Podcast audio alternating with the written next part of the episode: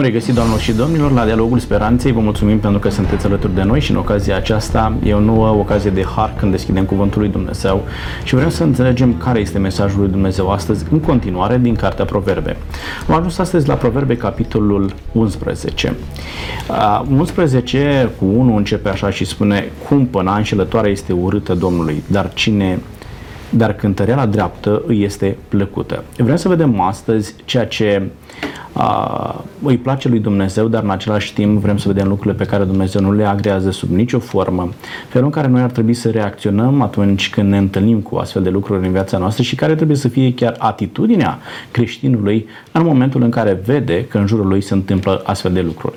Pentru a putea înțelege ceea ce vrea să ne spună Dumnezeu, pentru a putea să înțelegem ceea ce trebuie să facem noi în viața practică de zi cu zi, am invitat alături de mine pe domnul Dința Andrei. Bine ați venit! Bine v-am găsit, mulțumesc de invitație! Domnul Andrei este pastor în Biserica Adventistă de ziua șaptea și ne va a, spune astăzi dacă în comunitatea pe care dumneavoastră o păstoriți întâlniți astfel de cazuri, care este atitudinea pastorului atunci când se întâmplă nedreptăți, ce faceți în astfel de cazuri și felul în care dumneavoastră îi învățați pe enoria și dumneavoastră să ia atitudine în astfel de situații și să stea departe, bineînțeles, de astfel de practici. Vă mulțumim pentru că sunteți aici.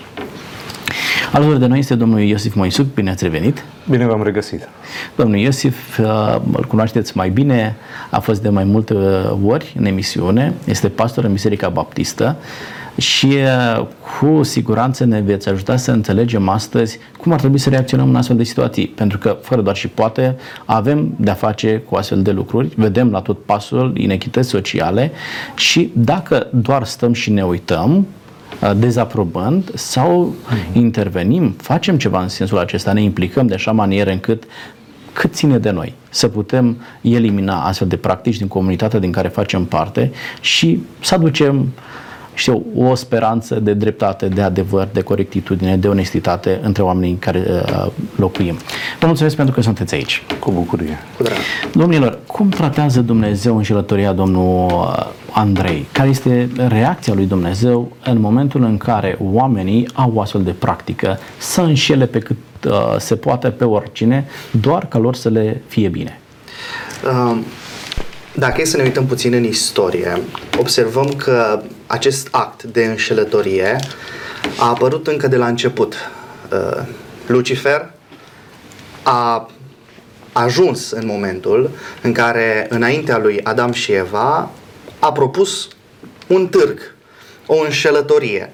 Uh, aici când spune cumpăna înșelătoare, problema nu e la cumpănă, problema e la cel care deține cumpăna. Care folosește cumpăna. Exact. În, uh, la templu existau um, în uh, timpul poporului evreu existau uh, aceste obiecte de măsurat, cumpănă, cântar l-am numit noi astăzi, un fel de balanță și existau două greutăți. Unul pentru cumpărat și unul pentru vândut. Interesant. Deci fiecare uh, de acolo, sau majoritatea dintre ei, aveau două unități de măsură. Și astfel uh, depindea de moment cum, uh, cum le pun și unde le pun. Un lucru foarte interesant este în istorie faptul că în cumpăna unde se punea greutate exista un fund fals unde se punea o greutate în plus după care se astupa acea uh, greutate și se punea greutatea normală.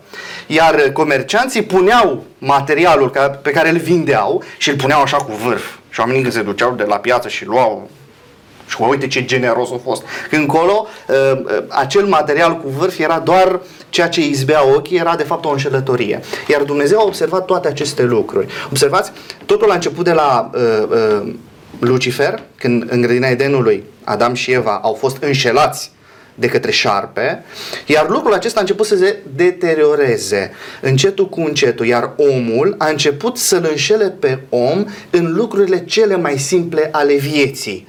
Uh, ce am eu de câștigat? Și un fir dacă am mai mult, important este să câștig. Și asta este din punct de vedere fizic, material.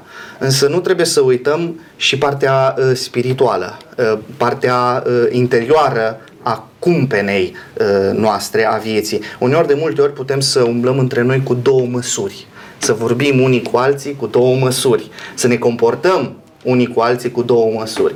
Să părem într-un fel generoși, dar în adâncul inimii noastre să avem în gând doar ideea asta de a-l înșela, de a-l minți, de a-l fura, de a-i găsi un loc pentru care să am eu ceva de, de profitat. Iar Dumnezeu, când se uită la lucrul acesta, nu poate decât să dezaprobe, să condamne și să lase în voia pedepsei pe toți aceia care umblă la astfel de tertipuri, cum ar fi înșelătoria. Uh, mulțumesc tare mult. Domnul Iosif, de ce spune domnul Andrei e o, o adevărată metodă de înșelătorie, ceea ce se întâmplă la templu și sper că nu a oferit idei unora care, a, care urmăresc.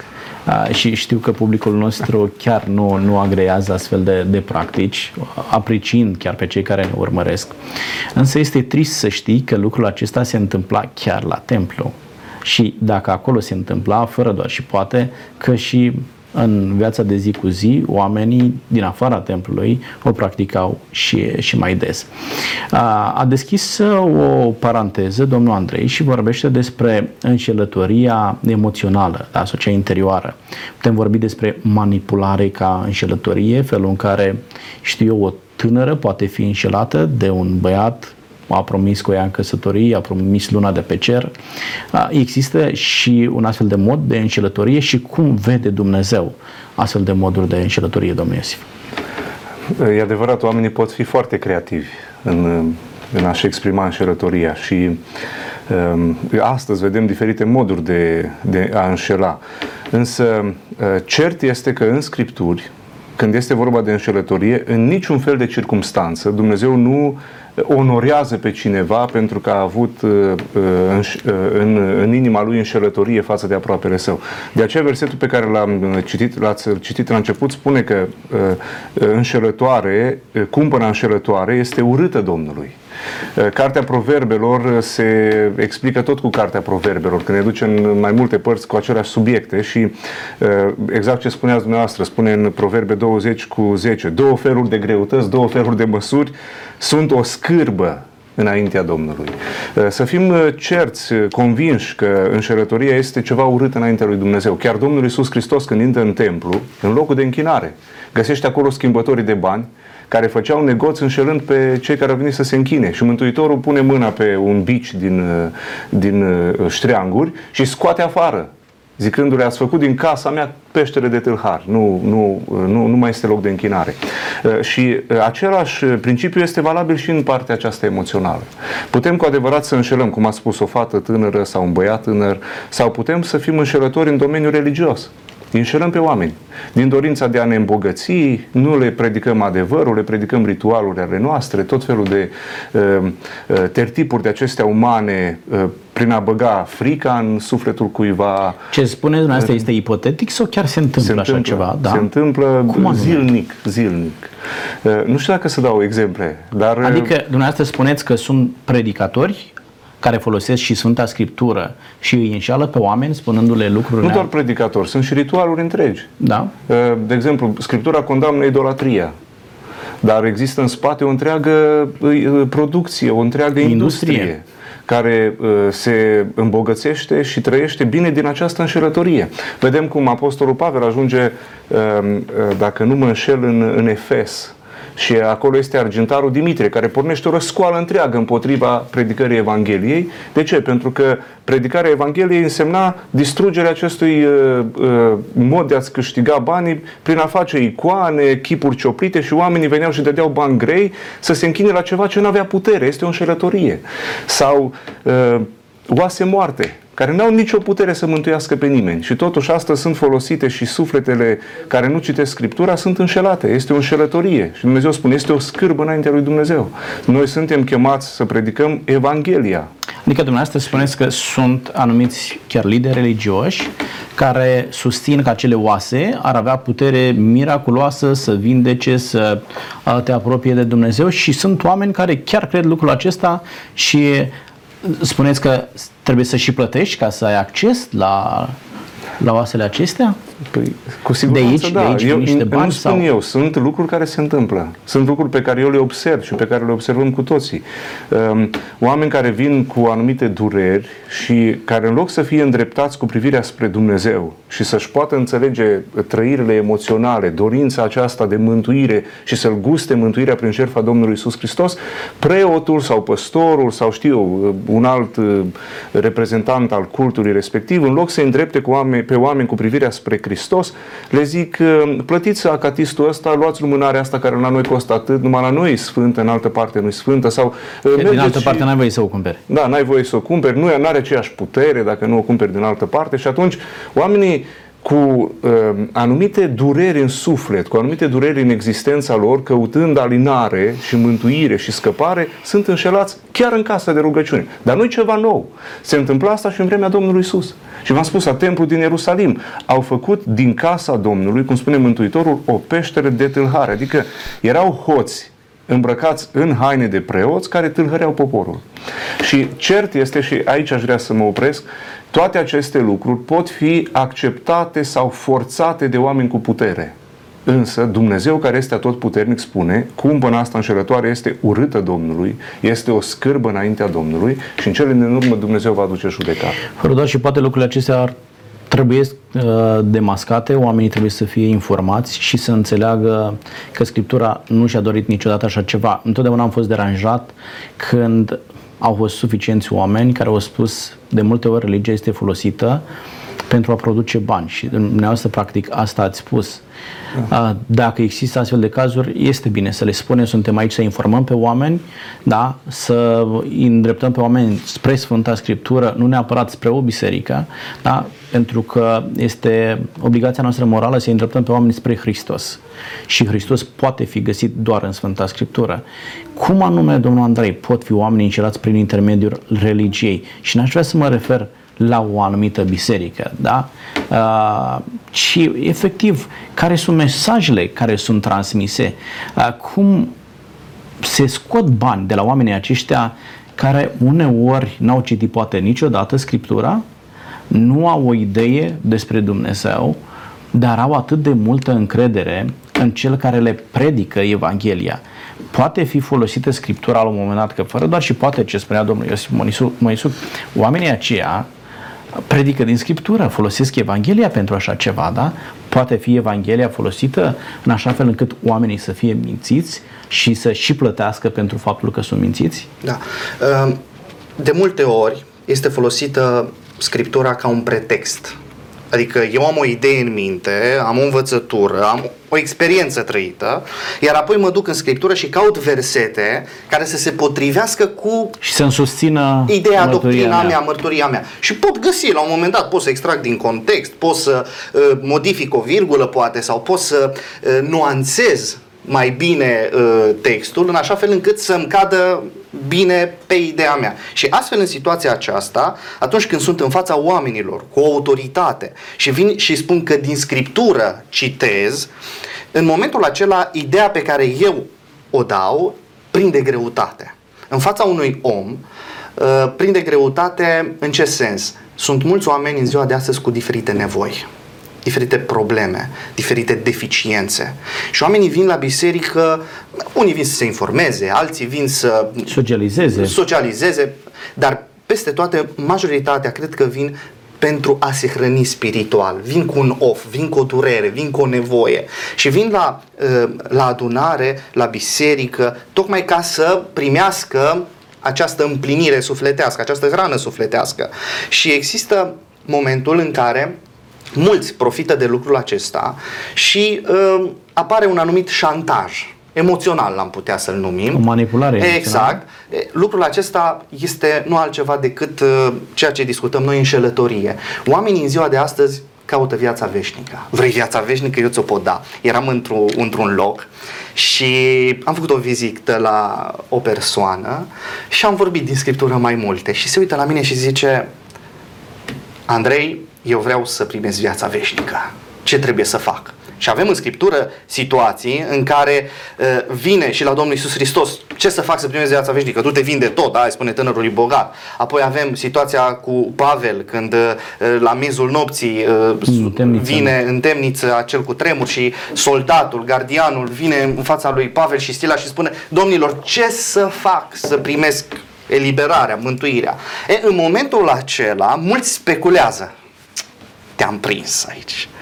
Ce să fac să primesc viața veșnică? Și omul este dispus să plătească oricât, să ofere oricât din resursele lui, din materia lui, din timpul lui, din darurile lui, numai ca să dobândească Ceea ce își dorește. ceea ce își dorește. În Și cazul chiar de are față, nevoie. poate chiar uh, mântuirea, viața veșnică, până, până la urmă aici se concentrează diferitele teme. Și mă duc și vorbesc cu omul respectiv, că reiau uh, istoria, și îmi spune cum să dobândesc viața veșnică. Și am spus, cercetează scripturile, Pavel, când a mers la Berea, le-a predicat și oamenii s-au uitat așa la Pavel, s-au dus acasă, ia să vedem. A zis bine Pavel ce a zis? Mă, e adevărat ce a zis. Nu ne-a păcălit Pavel. Deci, Pavel a fost cinstit. Uh, I-am spus, foarte clar, cercetează scripturile. A cercetat scripturile și mă sună într-o zi și spune Andrei, m-am hotărât. Vreau să mă predau lui Hristos. Mare bucurie pe inima mea. A doua zi mă duc la dânsul. Când mă duc la dânsul, era deja împreună cu cineva, cu liderul lui uh, uh, religios și i-a spus stai aici liniștit că eu îți garantez mântuirea, nu trebuie să faci nimic. Nu trebuie să cercetezi. Stai liniștit, eu îți garantez mântuirea. Și omul a venit la mine și mi-a spus, Andrei, uite, mie mi-a zis uh, duhovnicul meu, uh, liderul meu spiritual, că el îmi poate garanta mântuirea și fără să fac ceva. Cum anume? Este foarte interesant să aflăm. Doar atât i-a spus. Că îi garantează să vină la biserică, duminică de duminică, să-și iei locul uh, lui pe care l-a avut până atunci și el îi garantează, uh, se roagă pentru el, îi face uh, ceea ce trebuie și el va fi mântuit. Și astfel omul, fiind și împovărat de dureri, de, de boală, a simțit că această cale e mult mai ușoară. Și revin din nou la Evanghelie când spune Domnul Iisus Hristos, lată e calea, mare e poarta și mulți trec prin ea, că e ușoară, pare ușoară la prima vedere. Și că poți tu să faci pentru mine lucrul ăsta. Da, pot. Păi ce simplu, eu vin, stau liniștit, îmi iau locul în biserică și Este mai confortabil să crezi o minciună decât adevărul Exact. uneori, da? Pentru că dacă ar fi venit la tine Andrei și ar fi spus Andrei, tu mi-asiguri mântuirea? Ne- Deci tu nu ești niciodată sigur, nu îmi poți pare să rău, eu nu promiți. pot. Că Hristos este singurul care ți-o asigură, da. Uh, Bun, pentru unii Hristos este așa ceva impersonal, mai degrabă acceptă să creadă în promisiunea unui om care zice, uite, eu pot să te asigur uh, mântuirea. Iar pentru mântuirea acestui om era nevoie să se producă niște schimbări în viața și în familia lui. Niște schimbări pe care uh, el nu a fost dispus să le facă Și pentru cred că Hristos. celălalt îi asigura mântuirea fără să facă Fără nicio schimbare, sigur Da, că este da. mult mai e, aici mai vine simplu. vorba de înșelătorie. În momentul în care vii în fața celuilalt cu un târg, dar în substratul târgului, la fel cum era în balanță, pui o piatră să tragă la greutate. Deși pare aici cu vârf, că o, ce-ți ofer, stai liniștit, că e atât de simplu, e atât de simplu, stai liniștit. Da. Dar tu ai acolo în partea cealaltă, ai o greutate care îți urmează interesul tău, probabil notorietate, popularitate, bani, așa mai departe, majoritatea sunt uh, uh, încurajați, motivați de un interes uh, greșit și tocmai așa, așa se ajunge la înșelătoria. Domnul Iosif, ce putem face noi, ca lideri morali, spirituali, să-i ajutăm pe oamenii aceștia pentru a nu ajunge în situația în care să fie înșelați a, spiritual, a, emoțional, în așa fel încât oamenii să-și formeze o gândire corectă, sănătoasă, să fie informați și să nu se, se lase înșelați, manipulați de astfel de situații nefericite. Întrebarea e foarte bună, dar în același timp și foarte grea, pentru că nu există un singur răspuns. Ce aș putea să fac eu ca păstor, ca predicator, ca om al, al slujbei înaintea lui Dumnezeu este să mă țin de Evanghelie și să predic Evanghelia. Asta mă pune într-o postură puțin ciudată, pentru că noi recunoaștem că mântuirea nu o dă Biserica Baptistă, Biserica Adventistă, Mhm. Biserica Oamenii. Ortodoxă, nu ți-o dă vreun preot sau slujba lui și vrednicia lui. El nu are nicio putere, el este un simplu simplu om ca și tine, la fel de păcătos Și ca cu și aceleași tine. nevoi ca și tine. Și cu aceleași nevoi ca și tine. Și atunci, ceea ce eu trebuie să fac este să spun, indiferent uh, unde sunt, eu vreau să-L predic pe Iisus Hristos Mântuitorul, singurul care a murit pentru păcatele tale. Eu n-am murit pentru păcatele nimănui, eu n-am putut să mor nici pentru păcatele mele și prin moartea mea să-mi câștig eu mântuire. Nu, prin moartea mea rămâneam în păcat. Și atunci a venit Domnul Isus Hristos, Dumnezeu adevărat din Dumnezeu adevărat, a luat asupra Lui nelegiuirile noastre, a urcat ca un miel fără vină pe Golgota și a fost răstignit între cer și pământ. El, cel nevinovat, moare.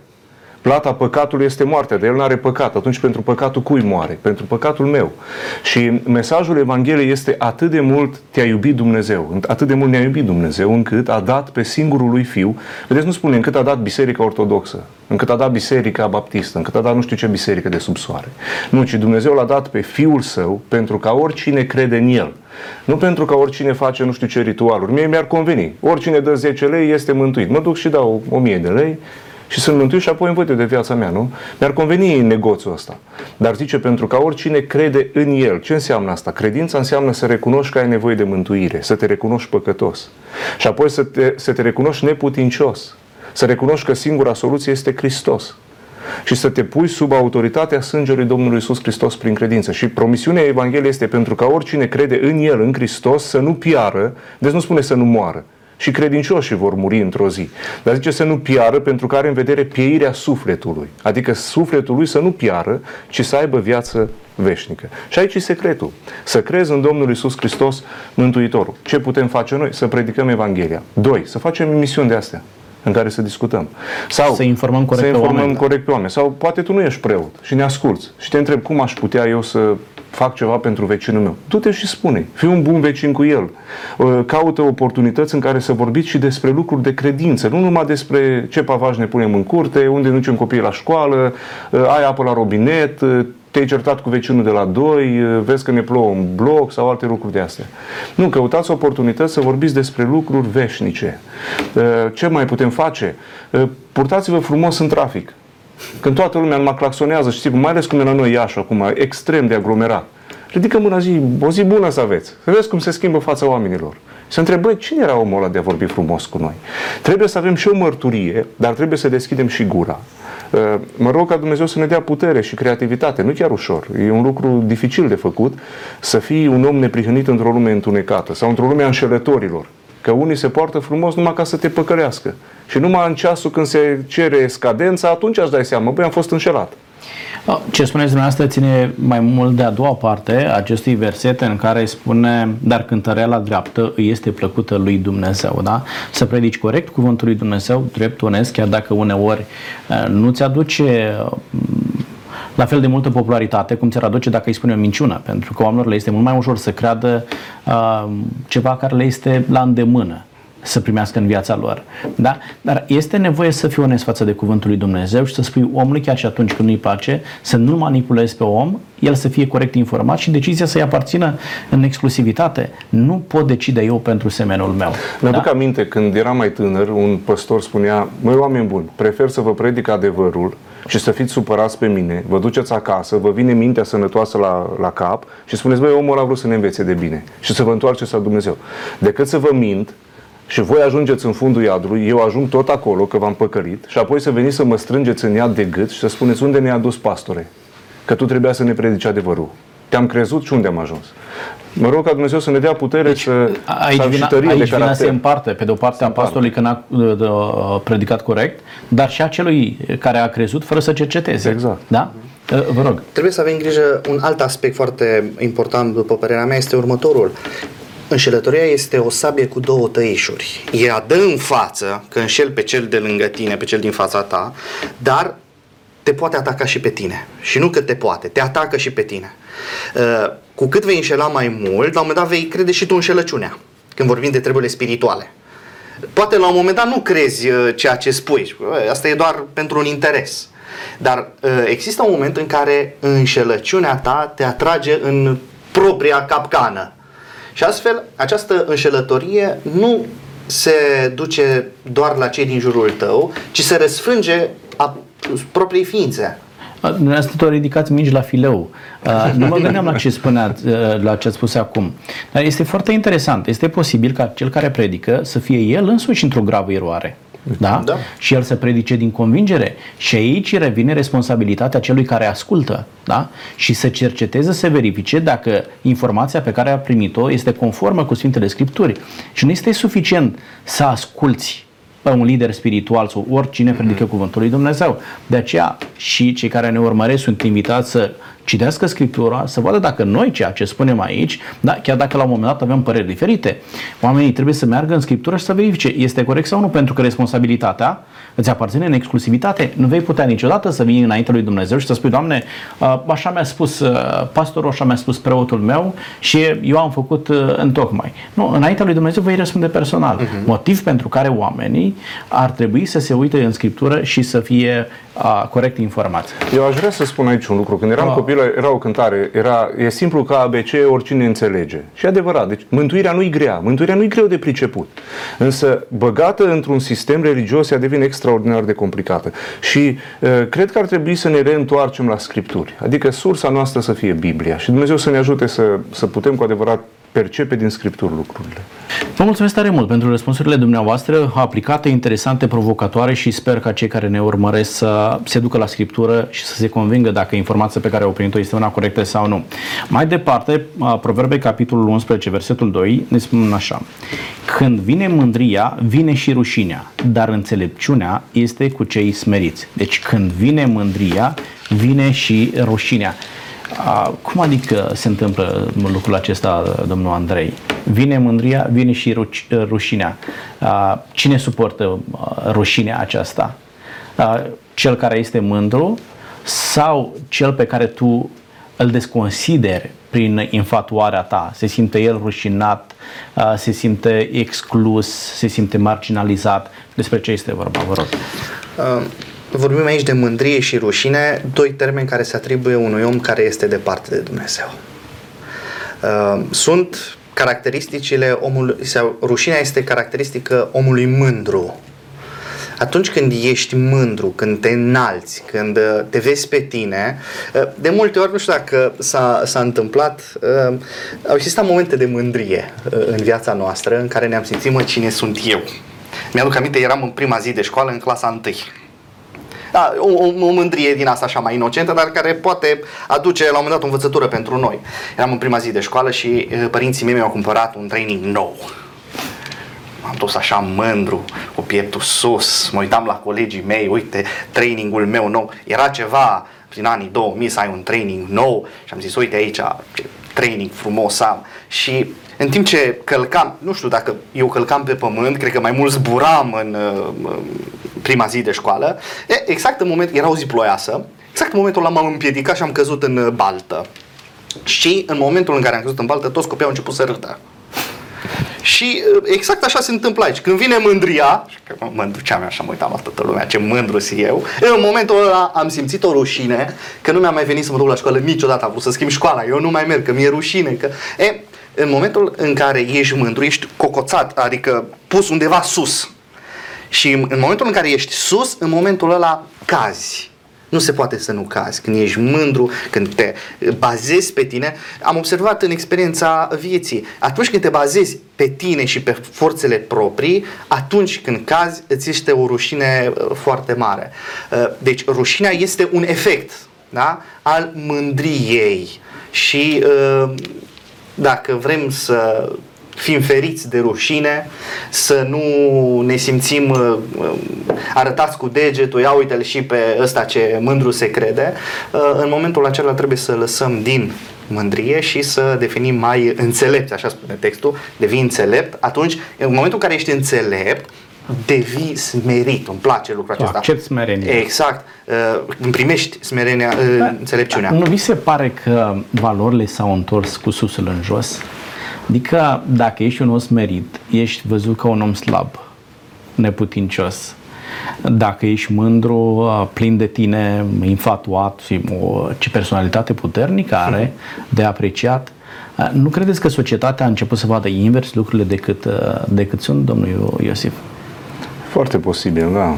Dar uh, Um, un om smerit nu înseamnă neapărat uh, un om uh, lipsit de personalitate sau de creativitate sau de putere.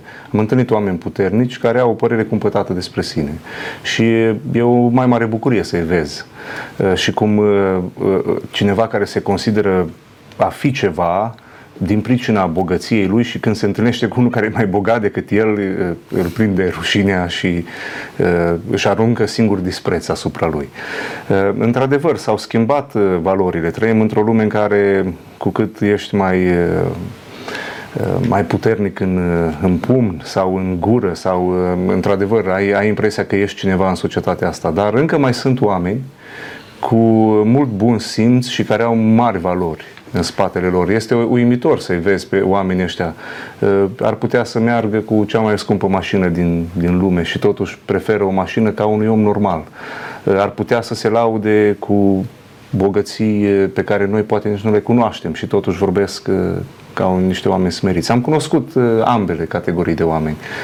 Ehm, e adevărat că versetul ăsta, când vine mândria, vine și rușinea, trebuie prin antiteză. Și discuția noastră în Cartea Proverbelor întotdeauna vine prin antiteză. Se continuă versetul cu înțelepciune este cu cei smeriți. Adică mândria te face prost.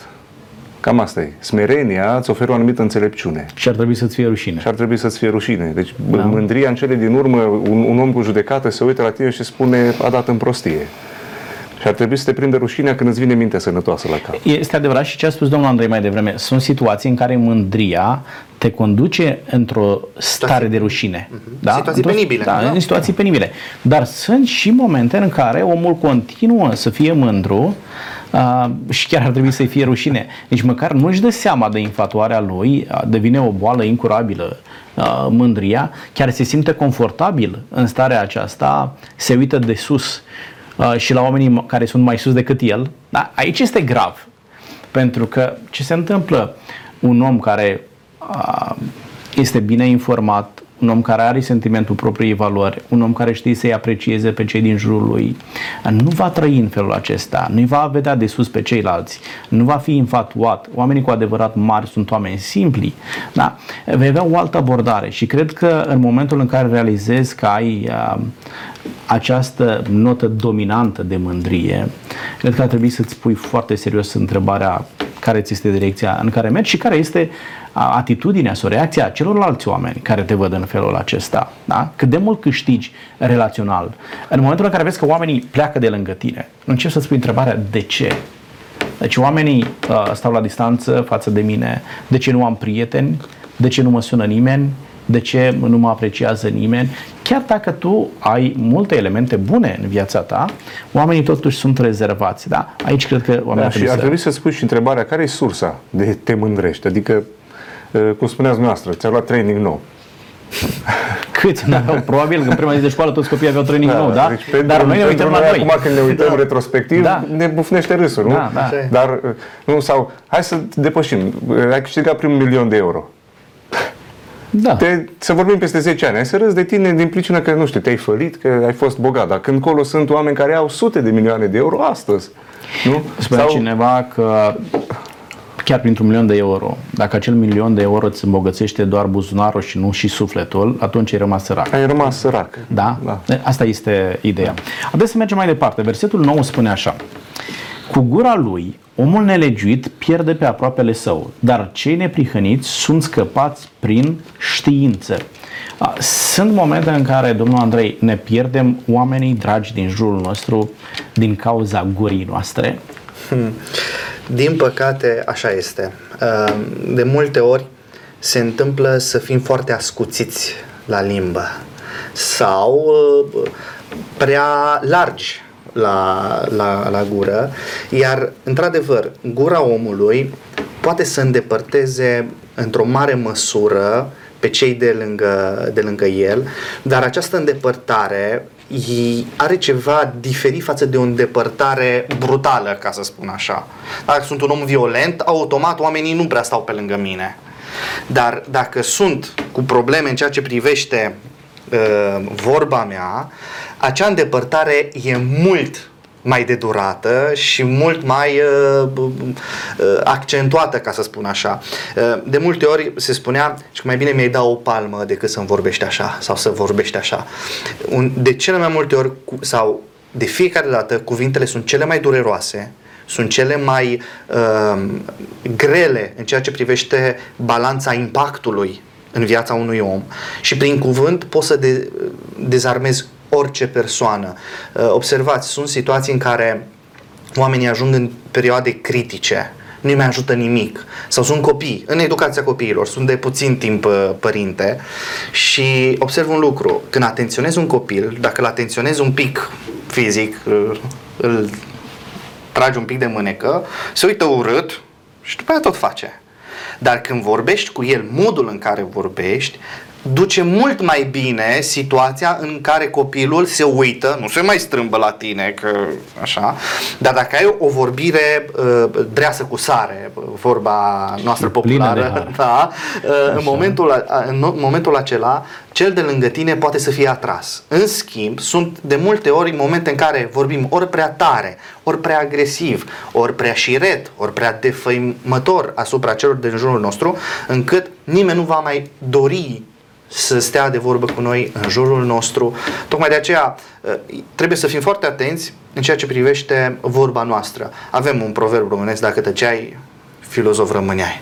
Există momente în care trebuie să știm când este mai înțelept să, să fim taci. cumpătați. Iar ă, chiar Evanghelia spune cine vorbește mult este imposibil să nu, să nu greșească. greșească. Tocmai de aceea, cred că aici ă, bate uh, discuția în ceea ce privește cu gura lui omul nelegiuit pierde pe apropiații lui, tocmai pentru că uneori ești prea liber în vorbire. Trebuie să ne cenzurăm, trebuie să ne abținem, trebuie să ne educăm, să ne disciplinăm vorbirea, în așa fel încât să putem să ajungem în situația în care să nu-i depărtăm pe cei de lângă noi, ci mai degrabă să-i apropiem. Uh, este foarte important lucrul acesta. Da, domnilor, este foarte important să ai oameni în jurul tău. Sunt momente în care chiar ai nevoie de cineva să-ți fie aproape, să doar să te asculte, să nu-ți fac absolut nimic, doar să te asculte. Domnule Iosif, cât de greu este să-ți faci prieteni și cât de ușor îți este să-i pierzi? Aș vrea să revin puțin pe versetul 9. Versetul 9 nu-i pentru cel nelegiuit, că cel nelegiuit oricum nu bagă în seamă versetul ăsta. Da. Versetul 9 este pentru cel înțelept care este îndemnat în versetul ăsta să nu asculte la gura omului nelegiuit, pentru că gura omului nelegiuit îl pierde sau îl distruge pe aproapele său, dar cei neprihăniți sunt scăpați prin știință. Adică suntem chemați aici să fim oameni înțelepți și oameni care să iubim știința. Scriptura nu ne învață să fim ne, netoți, neterminați, neînvățați, nu. Scriptura ne învață să iubim știința. De aceea creștinii sunt oameni științei și au fost de-a lungul secolelor. Cele mai mari descoperiri au fost făcute de creștini și îmi doresc ca și în continuare lucrul ăsta să fie, să fie valabil. Deci versetul ăsta nu e pentru unul care zice mi-am pierdut pe prietenii că am fost nelegiuit. Nici nu se gândește la treaba asta. Versetul ăsta e pentru cei care stăm deoparte și zicem eu n-aș vrea totuși să fiu prieten cu un om ca ăsta sau să iau aminte la gura lui că învățătura lui mă distruge. El este un om nelegiuit, adică fără lege, fără legea lui Dumnezeu în sine. Acum, prietenii se fac greu, foarte greu. Dacă ai prieteni, vorba profesorilor mei, cât degete la o mână ești un om fericit, da? Puțin îi găsim. Cunoștințe avem multe, familii la fel, prieteni, părinți, frați. Adică bă, pe Facebook aveți doar cât 5 uh, degete la mână? Nu. Aveți prieteni mulți acolo? Uh, termenul este puțin uh, de ce vă întreb? disipat de semnificație. Da, foarte multă lume se hrănește și în mod fals câți prieteni am eu aici, dar câți dintre cei care sunt prieteni acolo îi și cunoști, și, ai o relație cu ei, da. vorbești măcar o dată pe săptămână cu ei la telefon, Tocmai zic să te vezi măcar o dată pe lună și așa mai departe. Textul spune aproapele său, nu prietenul său, deci în termenii noștri, cred păi, că când spui prieten a devenit destul de general termenul Dar prieten. cred că și aproapele este mai... Aproapele, mie mi se Dacă pare ne mai gândim la pilda Samaritanului Milos, aproapele este mai larg, da. Mai larg. Este da? o atitudine a inimii. Sau un prieten da. apropiat, aici, da, trebuie să fie cineva cu care chiar ai o relație Personal, cu el, da? da? Și cum poți să ajungi, este adevărat ce spuneți noastră, cel nelegit nici nu măcar nu-și dă seama că își pierde pe cei apropiați, dar sunt momente în care și oamenii credincioși lui Dumnezeu fac greșeli la nivel de vorbire, pentru că cum spunea domnul Andrei, nu se da. poate să vorbești și mai ales dacă vorbești mult, da, să nu greșești. Cum poți la un moment dat, îți faci greu prieteni, da, așa cum spuneați dumneavoastră, dar ai spus la un moment dat ceva și uh, vezi că omul nu-ți mai răspunde la telefon. Este supărat pe tine, nu-ți răspunde uh, la telefon, nu mai vorbește cu tine. Uh, cât de ușor este să-ți pierzi pe, pe oamenii aceștia, domnul Iesă? Extraordinar de ușor, dar uh, eu prieteni pe Facebook am mulți, însă prieteni în viața reală sunt oamenii aceia față de care am greșit cel puțin o dată și am avut conștiința că am greșit, am realizat lucrul ăsta, apoi m-am dus, mi-am cerut iertare și am fost iertat. M-am putut ruga cu el. Prietenul mi este omul cu care îmi împărtășesc viața și mai am un aspect, că spuneați felicitări de copil. Mulțumesc. Copiii mei, să știe, ăla e prietenul lui tata, oamenii ăștia vin la noi, tata uh, discută cu el lucruri, uh, oamenii ăștia, da, tata are multe cunoștințe, la noi acasă vin mulți oameni, dar prieteni sunt doar câțiva. Oameni cu care uh, în anumite situații de viață um, pe ei caut prima dată. Le spun, băi, rugați-vă pentru mine, trec prin situația asta. Sau am niște frământări, am nevoie de un om aproape. Vino cu mine numai să stai așa, să mă simți, numai să te văd din ochi. Prieteni sunt puțini în viață. Pe Facebook mulți. Dar ei nu sunt prieteni. Cred că sunt cunoștințe mai degrabă. Deci da, oameni pe care vorba, să știm să facem Dar un prieten între... adevărat nu îl pierzi uh, doar pentru că l-ai jignit și nu-ți mai răspunde ani de zile la telefon. Nu, ci un prieten adevărat poate primi jignirea ta și apoi te sună el și spune băi, pastore, vezi că m-ai jignit acolo, hai să stăm de vorbă, hai să prețuiesc relația asta pe care o am cu tine mai mult decât uh, m-am blocat la mine acasă și nu-ți mai răspund la telefon. Omul care nu te conștientizează cu privire la greșeala ta, nu ți este un prieten. Uh, prietenul adevărat iubește mai mult prietenia cu tine decât greșeala pe care tu ai făcut-o. El se hrănește din dorința de a restaura lucrurile, nu din dorința de a le lăsa stricate. Ehm, da, prietenia se vede nu așa doar declarativ. Ce fain, ne-am întâlnit aici, ne cunoaștem, suntem prieteni. Nu, ci este o, o, o consumare a mea în viața ta și a vieții tale în viața mea, care se vede. Și copiii noștri vor vedea lucrul ăsta peste ani, o să vedeți. Deci, da, este foarte adevărat ce spuneți dumneavoastră, prietenii fac lucrul acesta, aproapele meu nu va face asta. Da? Exact ce spunea domnul Andrei mai devreme. Oamenii nu știu unde să te încadreze, mai ales cei care nu te cunosc foarte bine. Ei preiau exact ceea ce se vede la suprafață. Nu știu nu înțeleg ce ai vrut să spui prin ceea ce ai spus. De aceea este foarte important să avem grijă la cuvintele pe care le folosim. La tonul vocii, da? sunt momente în care am fost prinși pe un picior greșit. Și atunci cum te manifesti? Ce spui? Cât de tare este vocea ta? Pentru ca oamenii să poată înțelege corect ceea ce vrei să, să spui tu. Da, haideți să mergem mai departe, pentru că nu mai avem foarte mult din emisiunea aceasta. Mă uit la versetul 24, spune așa.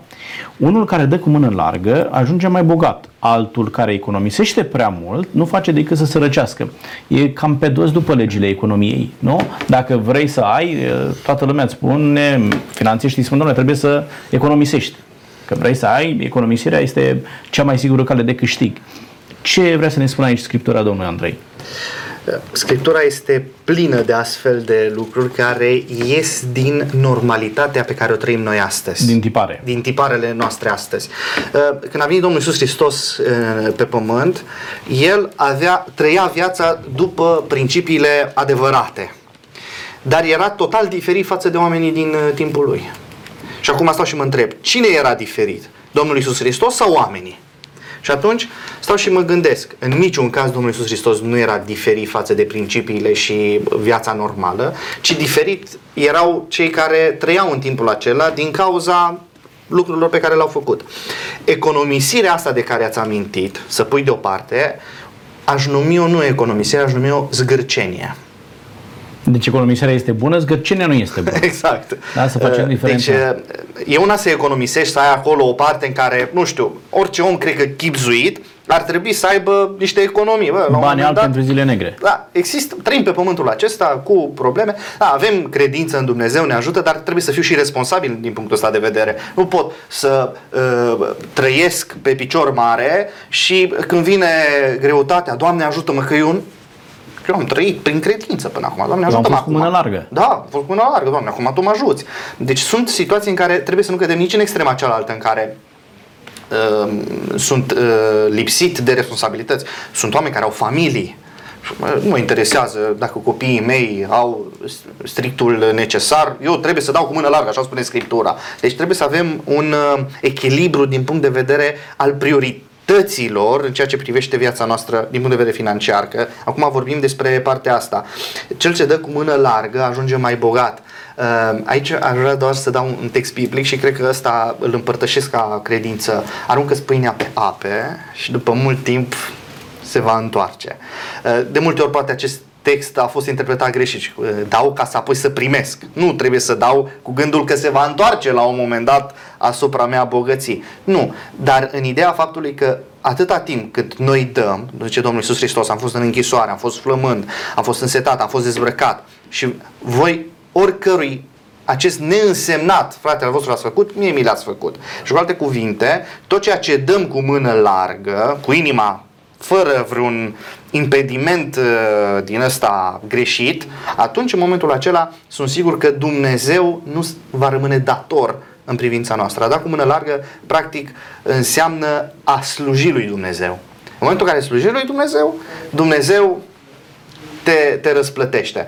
Și, dar eu nu merg pe principiul ăsta, eu dau ca să fiu răsplătit de Dumnezeu ci ofer pentru că Dumnezeu a pus în mine dragostea față de aproapele, a pus, chiar și dăruirea este darul lui Dumnezeu, pentru că noi în fire ne naștem oameni care spun, copiii mici ce spun? E a meu. Îmi dai și mie mașinuța? Nu, e a mea. Îmi dai și mie bomboana aia? Nu, e al meu. Deci ne naștem cu firea asta egoistă, egoistă, de a strânge, de a avea. Și e foarte interesant. Uh, am observat lucrul acesta erau frații mei mici, 12 ani diferență între mine și sora mea, și sora mea a adunat totul. Și bunica a ajuns să-și ia la bătrânețe, ă, deși a fost o femeie care a dat tot timpul din grădina dânsei, din beciul dânsei, la toată lumea care venea la poartă, când a ajuns la bătrânețe, ă, mi-aduc aminte că m-am dus la dânsa acasă și avea casa plină. Era aduna tot, tot, tot, tot, tot. Și zic, bunico, ai devenit ca soră mea, ca un copil, și că ai început iară să adun tot. Uh, practic, practic văd așa, omul se naște cu uh, dorința asta de a aduna, după aceea se mai cizelează, se educă și că bă, trebuie să mai ofer, la bătrânețe ajunge și se trezește că iarăși adună și strânge și să am acolo. Să, da? Deci trebuie să ne ferim și să fim echilibrați din punctul ăsta de vedere și uh, deși pare o, o utopie faptul că dai cu mână largă și rămâi bogat, este uh, adevărat. Mulțumesc. Vă rog, domnul Iosif. Uh, doar uh, scurt. Există bogății uh, care nu le vedem pe acest pământ, pe care nu le vedem pe acest pământ. Bogății care trec din lumea asta în veșnicie și să ne îmbogățim pentru cer. Acest a da cu mână largă se referă a întâmpina anumite nevoi. Nu înseamnă să arunci cu bani în stânga și în dreapta în mod nechipzuit și neînțelept și tu să răcești pe ai tăi și tu.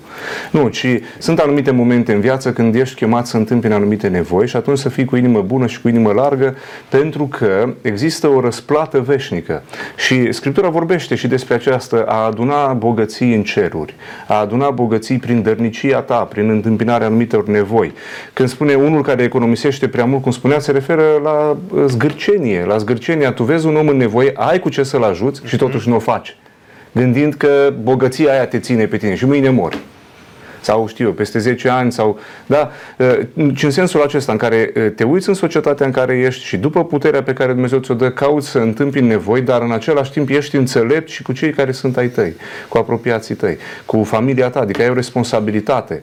Și versetul ăsta cred că ne îndeamnă și la a fi activi în societate a ne, a, la a ne implica pentru a înfrumuseța locul în care noi ca și creștini viețuim și ne arătăm frumusețea noastră și uh, frumusețea trăirii noastre. În sensul ăsta, dacă ești creativ în a ajuta orașul, dacă ești creativ în a uh, întâmpina o problemă pe care poate nimeni nu a rezolvat-o, nu te închide în, cu, în uh, cușca ta, în casa ta, fi creativ numai în ograda ta, uh, ci caută să fii de folos acolo unde Dumnezeu te-a așezat. Deci, deci dumneavoastră ce spuneți, a da cu mână largă nu înseamnă doar a da bani sau a da ceva, da? ci mai mult chiar vorba de implicare, să te implici în viața comunității, să te implici în viața asemenilor tăi, în așa fel încât oamenii să se simtă îmbogățiți prin prezența ta în viața lor. Și chiar și tu, dacă în, în jurul casei tale este o, numai gunoi, Când tu ai ieșit de la tine din curte unde ai numai trandafiri, automat miroși numai gunoi în jurul tău. Dar dacă tu te implici lângă casa ta și scoți gunoiul, cauți cumva să ajuți, motivezi întreaga comunitate, dragi vecini, hai să facem. Când vei ieși a doua oară din curte, trandafirii pe care tu ai avut în curte, uite că sunt plantați și în comunitatea în care tu trăiești. Da, întotdeauna ne plângem de inechitatea din societate, de faptul că lucrurile nu se schimbă, oamenii sunt răi, dar întrebarea se pune cât de implicat ești tu în viața comunității și mulțumesc tare mult pentru uh, uh, ideea aceasta, cât de implicat ești tu pentru a face societatea în care trăiești mai bună să o produci societatea pe care tu ți-o dorești. Da? Nu vei reuși la nivel macro să schimbi toată lumea, dar acolo lângă tine. Da? Poți să faci uh, lucrurile să fie așa cum ai vrea. Uh, oamenii să fie mai buni, să poți relaționa cu ei, da? Să mai degrabă am putea merge pe ideea să te dăruiești tu însuți comunității, oamenilor din jurul tău, fără ca să aștepți ceva de la ei. Exact ce spunea domnul Andrei, nu dau pentru ca Dumnezeu să mă răsplătească, uh, ci mai degrabă dau dintr-un sentiment de recunoștință, fiindcă Dumnezeu mi-a dat mie și eu la rândul meu să devin o binecuvântare pentru oamenii în mijlocul cărora trăiesc. Da? Domnul, vă mulțumesc tare mult pentru răspunsurile dumneavoastră. Am ajuns la final de emisiune, nici nu ne-am dat seama când a trecut timpul acesta, dar iată că din Cartea Proverbelor învățăm foarte lu- multe lucruri înțelepte pe care trebuie să le transmitem celorlalți și însușindu-le în viața noastră, putem deveni mai înțelepți și să facem lumea mai frumoasă frumoasă. Vă mulțumesc. Tare Mulțumim. Mulțumesc. Doamnelor și domnilor, sunt foarte multe lucruri pe care le putem învăța din Cartea Proverbelor. Sunt foarte multe lucruri pe care trebuie să le aplicăm în viața noastră, dar toate acestea pot deveni o realitate în viața noastră atunci când avem o imagine corectă despre Dumnezeu. Așa că îndemnul nostru pentru fiecare dintre dumneavoastră ce ne urmăriți este acesta, apropiați-vă de Dumnezeu. Ne spune Ioan, capitolul 5, versetul 39, cercetați Scripturile pentru că socotiți că în ele aveți viața veșnică, dar tocmai ele, spune Mântuitorul Iisus Hristos, mărturisesc despre mine. Descoperindu-L pe Iisus Hristos în Sfânta Scriptură, ne vom îmbogăți sufletește, vom înțelege pe oamenii din jurul nostru într-un mod corect și vom ști felul în care putem deveni o binecuvântare pentru ei. Vă mulțumim tare mult pentru că ați fost cu noi până data viitoare. Dumnezeu cu noi. La revedere!